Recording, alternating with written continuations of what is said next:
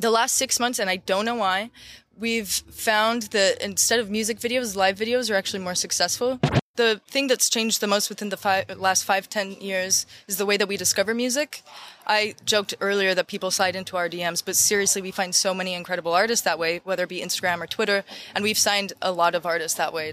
It's all about work ethic, and labels want to work with someone who is just as excited about the music as they are, and uh, and the business of the music because it is music business. It's not just you putting in time in the studio; it's you putting in time in all the promotional elements. Thema Takt, der Hip-Hop-Business-Podcast mit Tobias Wilinski. Welcome to the first Thematakt podcast episode in English. My name is Tobias Wilinski, and in this interview, I talk to Sydney Christensen. She is the Vice President of Project Management at Kill Rock Stars. That's a legendary US indie label that was founded in 1991, so over 30 years ago.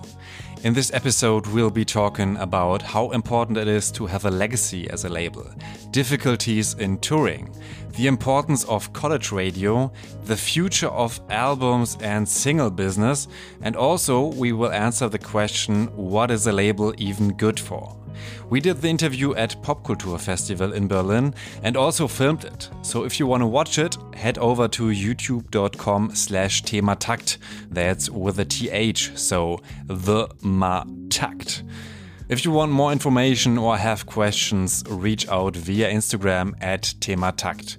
And now I hope you enjoyed the interview. Welcome, Sydney Christensen. You're here with the label Kill Rock Stars. Um, maybe you can just explain uh, your role. What uh, what is your usual work right now? Cool. Um, I'm VP of Project Management, so that's kind of the umbrella term for handling all sorts of things, fingers in a lot of different pots. My main bit would be hiring publicity teams, and when we don't hire publicity teams, I'm the in-house publicist. Um, I hire the radio teams and I help coordinate the artists getting everything handed in and submitted to the label um, and sending that off to publicity teams, radio teams. I help with A&R and I also manage special projects. So if we organize a festival or some special something or other on YouTube, I'll help organize that. Uh, do you have a favorite um, thing to do? Because there are so many. I thought you were going to ask me if I have a favorite artist just right away, which you know you weren't supposed to. Do. No, I totally do, but I won't say who it is. Um, I love doing in-house publicity. I think it's it's really fun because typically when we hire a publicist, of course they're just working the one campaign, but to be the in-house publicist, I'll represent a punk band and then a singer-songwriter the other day, but the email address, the sender's name is all the same.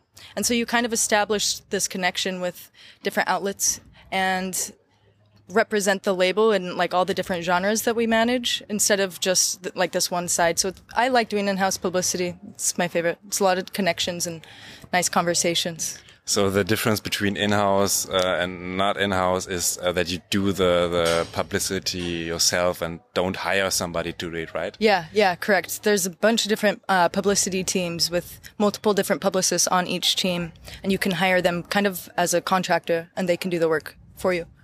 Special project you you did? Maybe you can talk about what's special or what's like a special festival or something Okay. you did. Uh, the biggest and one of the most recent uh, was organizing our uh, showcase at South by Southwest and organizing the panel that we did there.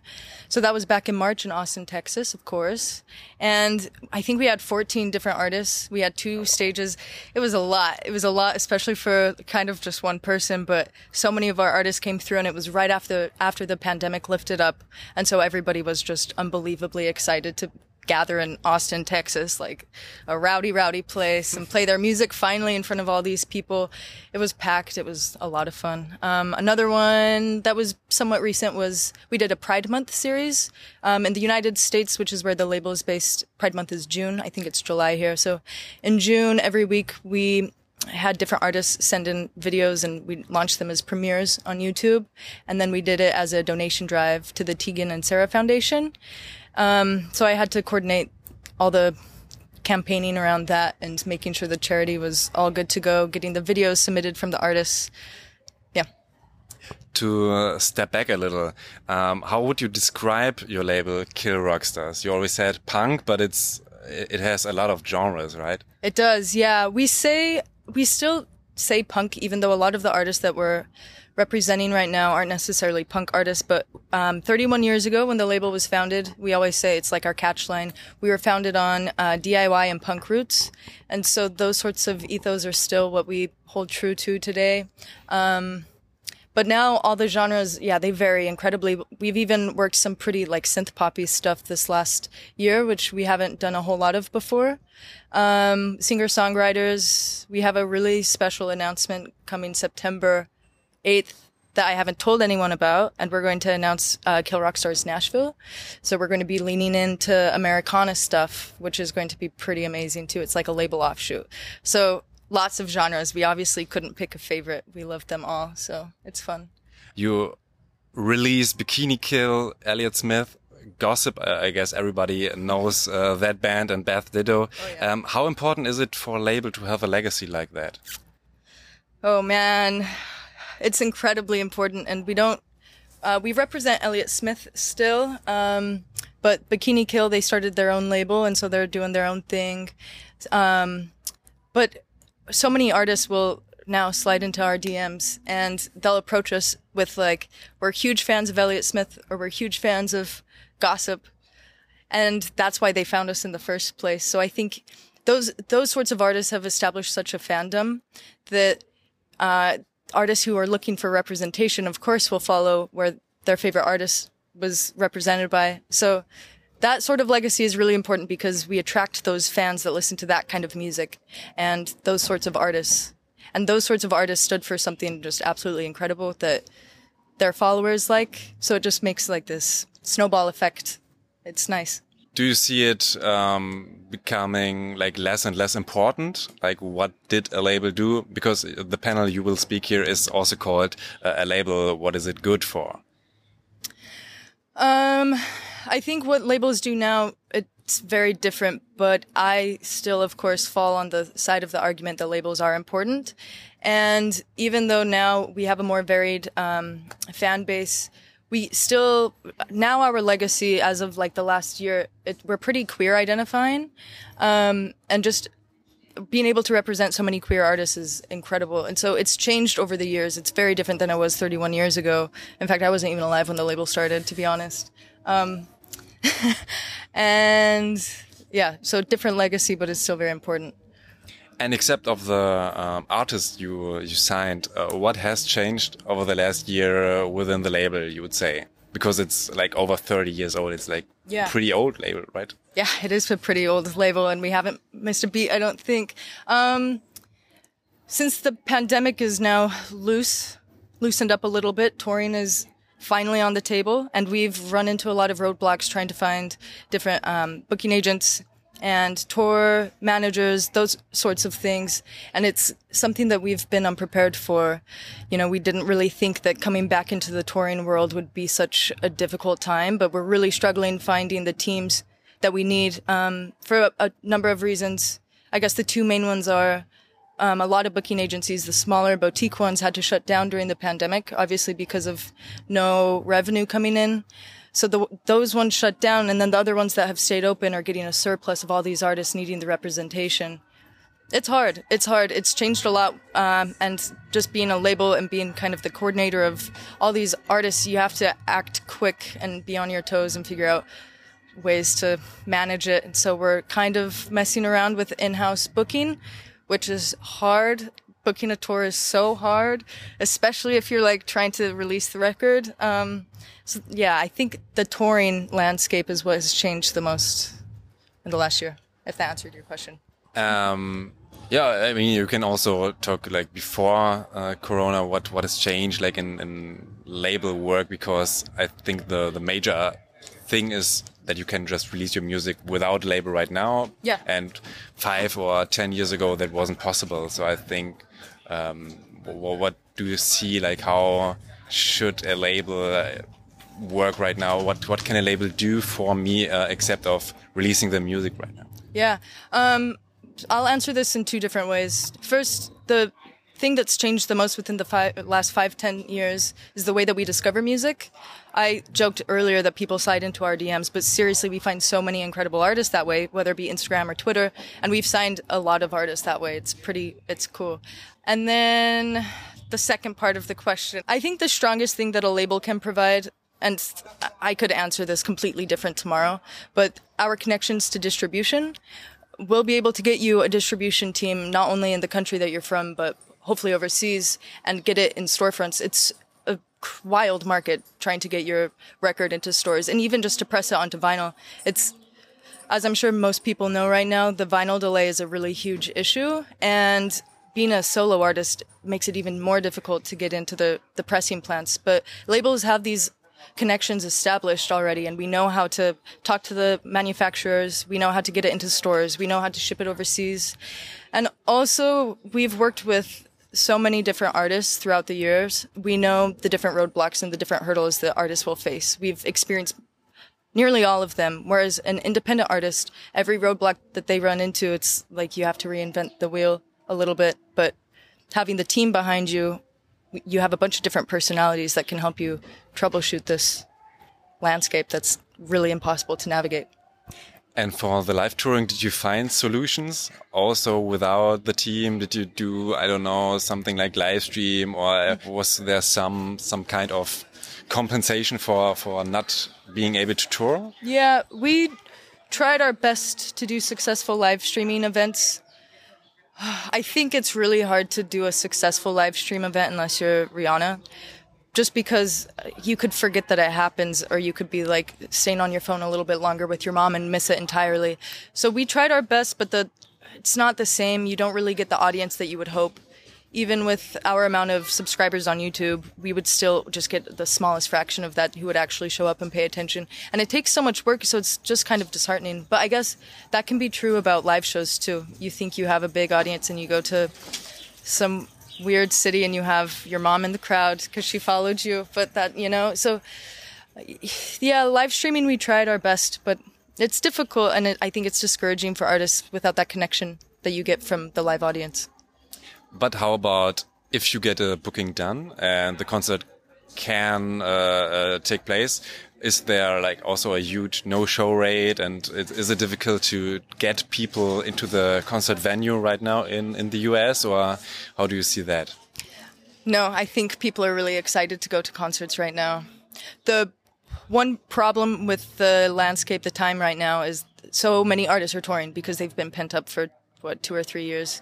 And so now you might be in los angeles and have six different artists or six different shows to choose from. So you might be missing out on some fans that way because of the selection and the problem of overabundance. But um, as far as moods go i think people are really driven to attend shows. We've been pent up for too long uh, you live in Berlin right now, and uh, do you also focus on the music industry right now here? And do you see differences between the German and the US uh, music industry landscape?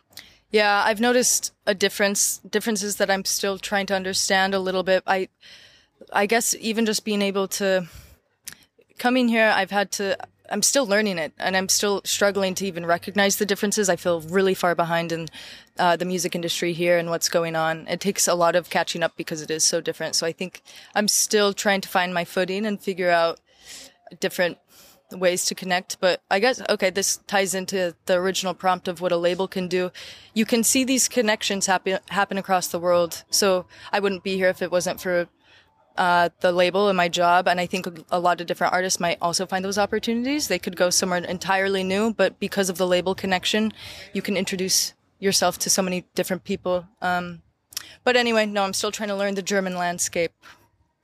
We, we already talked about tools like live streaming. Did you discover others? Uh, for example, I mean, TikTok is a pretty big deal, but I think for punk, it's more difficult than for hip hop to yeah. use it, right? Yeah, I think, um, artists are not really driven to the social media platforms in on our label at least a lot of artists don't fancy it um, and so it's a matter of motivating them to use it because it does help a lot and so many people discover music that way but artists are sometimes reluctant to use it And how do you uh, still get the name out? I mean, uh, you cannot mm. only do the the publicity part, right? You have to get more reminders out. Don't you see it like that? Yeah, I'm smiling because that's like that's the golden egg. That's what everybody is trying to do. How to get your name out, how to get your artist's name out. And it, honestly, this is not a helpful answer for artists. It's so much about the right time and the right place. You could have a huge success on college radio and no one really paid attention to the press, or you could have a huge success on press and that's how people discovered you. But it's all about the right time and the right place. And uh, how did you get your successes within the last years without social media? Um, we've had some DJs pay attention, um, some NPR DJs that have really helped. Uh, another prominent radio station is KEXP in Seattle. We love them. They're awesome. We're, we used to be based in Portland, and so the Pacific Northwest thing is awesome. But yeah, getting DJs to recognize and give artists a chance to do in stores or in studios really helps. Um, uh, what is in studios? Oh, in studio, so a radio station who might host the band and set up and do like a a radio streaming event, I guess, and sometimes an interview as well. So your focus is on radio and publicity and social media. Yeah, we we kind of got to cover all the bases because you never know who's paying attention to what, and we're just hoping to find people who pay attention to all the different outlets and uh, the radio landscape in the US? Do you see a decline or something because now everybody is using Spotify or other DSPs? Or do you think like in 10 years, radio still will be one major player for you? It ebbs and flows, to be honest. Sometimes you'll see a huge decrease in anybody paying attention to radio, and then sometimes you'll realize that fans are sick of using Spotify and paying Spotify. They'd rather go a little bit more old school and listen to radio college radio is really, really important in the United States. I think it's hopefully something that will never die off. Um, that's really how a lot of these artists will get their start before we go to so non-com radio is kind of the the next level to radio after college and AAA. These are just different formats of radio, but you've got what is AAA? Uh, it's like alt- adult alternative. So it's okay. um, and that kind of that's a those will be different target stations than college radio, of course. So you kind of have to plant your seed in college radio and keep working and hopefully get the attention to these other stations. So it's still very important and we prioritize it. I love radio. It's fun. How do you see the future for single versus albums? Oh, I think we're already seeing the future, to be honest. Um, I'm such an album fan, and so I'm going to just answer this with a bias. But I think right now, um, with the streaming platforms, it's so great on representing singles. You can release just one single and get promoted to playlists. You don't necessarily need the whole album to be discovered. And so artists, well, okay. And then there's the algorithm thing. Every, if you don't release a song every about two months ish, the algorithm, algorithm will kind of fall off of your back and you'll get lost, I guess. And so you have to keep this algorithm going, which means you have to keep releasing these singles. And so we are in the future of singles being incredibly important and albums kind of trickling out of importance, which breaks my heart. And how important is the music video? Mm. Also, a good question. The last six months, and I don't know why, we've found that instead of music videos, live videos are actually more successful.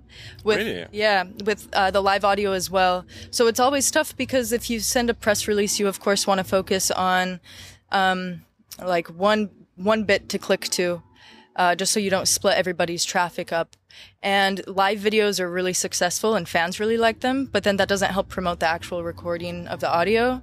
But live recordings, awesome. Music videos are helpful because you can use the original audio. But right now, we're quite liking live recordings, whether it be in someone's basement or at a show, any, any variation, but fans love them. Um, but did you also use uh, like Twitch or something? Um, like like I asked before, did you try out some new new stuff? Um, uh, maybe apart from social media, maybe there's something I never heard of. No, um, we wanted to use Twitch, but then when for uh, different live streams, and then when the time came, we just realized it would be easiest to stick to where our fans are. We, we don't really have a Twitch, and so we didn't see the the need to try to pull all the audience over. We'd love to explore more of these different platforms because they can be useful in very different ways than YouTube or streaming platforms can be, but we just haven't experimented yet. I think it's also very difficult to um, become a, a, Twitch user with uh, with music, but um, is there uh, like something like a Twitch radio station, like some moderator uh, you pitch to? Um, uh, so I, I, mean, is Twitch becoming also like a radio outlet because still you can very easily right now use Twitch, I think, for music and just play it without um, being flagged or something like YouTube would do. Yeah. Um, is that a thing, or don't you see that very much? Um, I don't know if it's a thing. It's not anything that we've ever pursued, but I wouldn't be surprised if that exists. There's third party companies for nearly every single thing that you can think of, including pitching your songs to playlist creators on Spotify and different DSPs. Um, so I'm sure that probably exists. And what would you uh, advise like upcoming artists? What should they do? Um, you already said release like every two months. Uh, is there something you would also advise them or you do every time? It is all about work ethic. Labels will try their very, very best to help you along, but it's easy to tell right away what artists really want it and will put in the work versus the ones that don't. And the ones who put in work will see success. It really it boils down to that. Not always, of course, there are the sad cases, but it's all about work ethic. And labels want to work with someone who is just as excited about the music as they are, and uh, and the business of the music because it is music business. It's not just you putting in time in the studio; it's you putting in time in all the promotional elements. And labels want the artist to help. So help yourself out and work a little bit, and you'll be great because it's now harder to get money, especially if I cannot play a concert um, and I only have maybe a, a DSP um, and not so much money, uh, money wise. What would your advice be? Um, I know the laws vary a little bit um, from Europe and the United States, but generally it's the same. You must understand different rights and how to manage different rights. It's a beast of a conversation. It's a whole lot to digest. It will take you probably like a year of studying it for it to really sink in. But once you understand your rights, you'll be able to understand, and I mean like how to register as a songwriter and your songwriting rights and a publishing company. Register as a publishing company if you don't have one because, um, the way that the song gets split up, uh, money will get paid to the songwriter and the publisher if you aren't set up. And this is where it might vary a little bit in Europe. If you aren't registered with a publisher or as a publisher, that 50% cut from the song goes nowhere. It's it's wild. It's something that publishing companies I think created a long time ago. So register as a publisher. But then if you know that, you hopefully know your rights and you'll be able to figure out all these different ways that you can uh, make yourself more proficient, I guess. About music rights, in February uh, 2022, uh, the music company Exceleration Music uh, has acquired uh, mm -hmm. the catalog of Kill Rock Stars. Uh, how did that change the label? You did your research. That's cool. Um, it honestly hasn't changed it too much. There was an article. Well, I won't name names. Some article, some articles have named it as like this huge change. My boss is still the same. Um, but exceleration, they're basically like a, a, label family. And so with exceleration, since they're a, a, bigger company, we actually have more money, which helps artists. But the dynamic between like this, the small team of Kill Rock Stars has changed the same. Sometimes I just email the cool press that we get to different people. Um, so it's just expanded the family circle a little bit, but not in a way that is honestly felt too much. I know that probably sounds like a fake answer, but it's true. It's it about does. the same. Yeah, I know. um, but you have more money. That is good.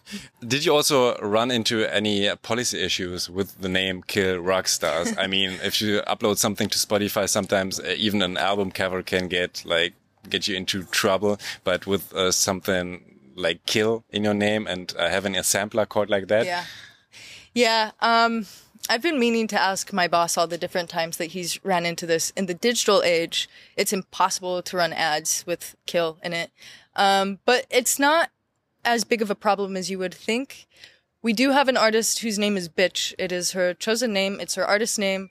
It's not used as a curse word. It's her name and it's impossible to promote any of her albums and her album's called Bitchcraft. and so we couldn't even promote that. So everyone listened to Bitch because she's awesome, and you know the digital gods won't let us promote her stuff. So if you don't want to do any social media as an artist, you should call yourself bitch or something like that. Yes, totally. No, no, it makes it so hard. It's discouraging. You can't even run tour ads. You know, bitch goes on tour. Pff, that won't even go through the the filters. Yeah, it makes it tough. So you got to be careful with your name. Unless you don't give a shit, then it's okay. Okay, what is your uh, what what are your wishes for the music industry in the future? Mm. This is so far fetched, but I would love if artists could get paid more, and if uh, fans could actually purchase music. That's all. Okay. and world peace. Finally. Okay, if you don't want to add anything, then Sydney Christensen, Chris, Kristen or Christian then? Christensen, right? Chr- Christensen. Christian then. Yeah, it's Danish. I don't know. Say it however you want. It's okay. Uh, thank you very much. Yeah, thank you. And uh, that's it. That's all. That's all I've got. Thanks for listening to the first episode in English, and thanks Sydney Christensen for all the insight she shared. I didn't know about the importance of college radio in the US or that live videos can be more successful than the actual music video. I hope you enjoyed the talk. Subscribe to Thema Takt, even if the podcast is normally in German. But maybe that will change. Hit me up if you would like more interviews in English. You can support me via paypal.me slash thematakt. My name is Tobias Wilinski. Thanks for listening. Thema Takt, der Hip-Hop-Business-Podcast mit Tobias Wilinski.